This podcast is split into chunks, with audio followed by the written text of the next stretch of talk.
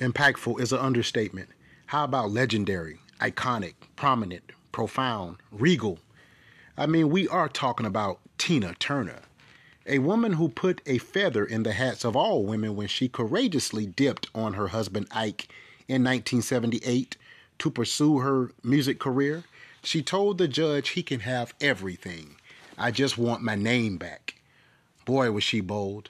44th President Barack Obama called her unstoppable. He remembers her as being unapologetically herself, speaking her truth through joy and pain, triumph and tragedy. Her light will never fade. This is what the former president said. Actress Angela Bassett wrote, How do we say farewell to a woman who owned her pain and trauma and used it as a means to help change the world? Beyonce Knowles Carter said, My beloved queen, I love you endlessly. You are strength and resilience. Bill Clinton said, I loved Tina Turner and will never forget meeting her when she came to Little Rock after releasing Private Dancer in 1984. Mariah Carey also honed in.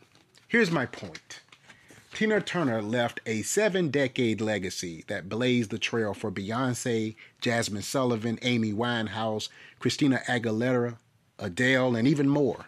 She died peacefully, but lived like a bold, vivacious woman who didn't allow her modest beginnings in Brownsville, Tennessee, and St. Louis to keep her encapsulated inside a box. Tina Turner's stage was the entire world. And Tina Turner transcended race, socioeconomic status, and everything that divides us. She was admired, loved, and cherished globally, and no entertainer was more impactful. Her legacy is one of overcoming immense odds, abuse, and mistreatment to flourish into a iconic megastar that sang loudly and fiercely. Those vocals were saturated with love, pain, guilt, and everything that makes us human. Fly high, Anna Mae Bullock.